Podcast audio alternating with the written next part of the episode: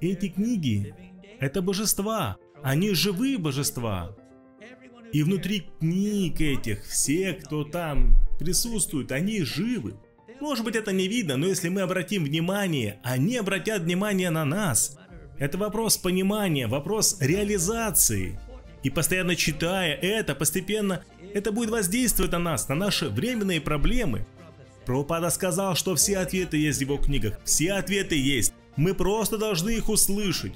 Мы тратим так много времени, иногда ковыряясь в жизни обычных других людей, пытаясь найти ответы, но мы не слышим про Прабхупаду. И как мы можем услышать? На протяжении многих лет мы живем и чувствуем, что это наша постоянная связь с Прабхупадой. Прабхупада никогда не уходил. Он присутствует сейчас также в своих книгах, в своих учениях. И это не просто книги. На самом деле, когда вы читаете эти книги, это все равно, что делать массаж лотосным стопам Шила Прабхупады. Krishna, Krishna Krishna, Hare Hare.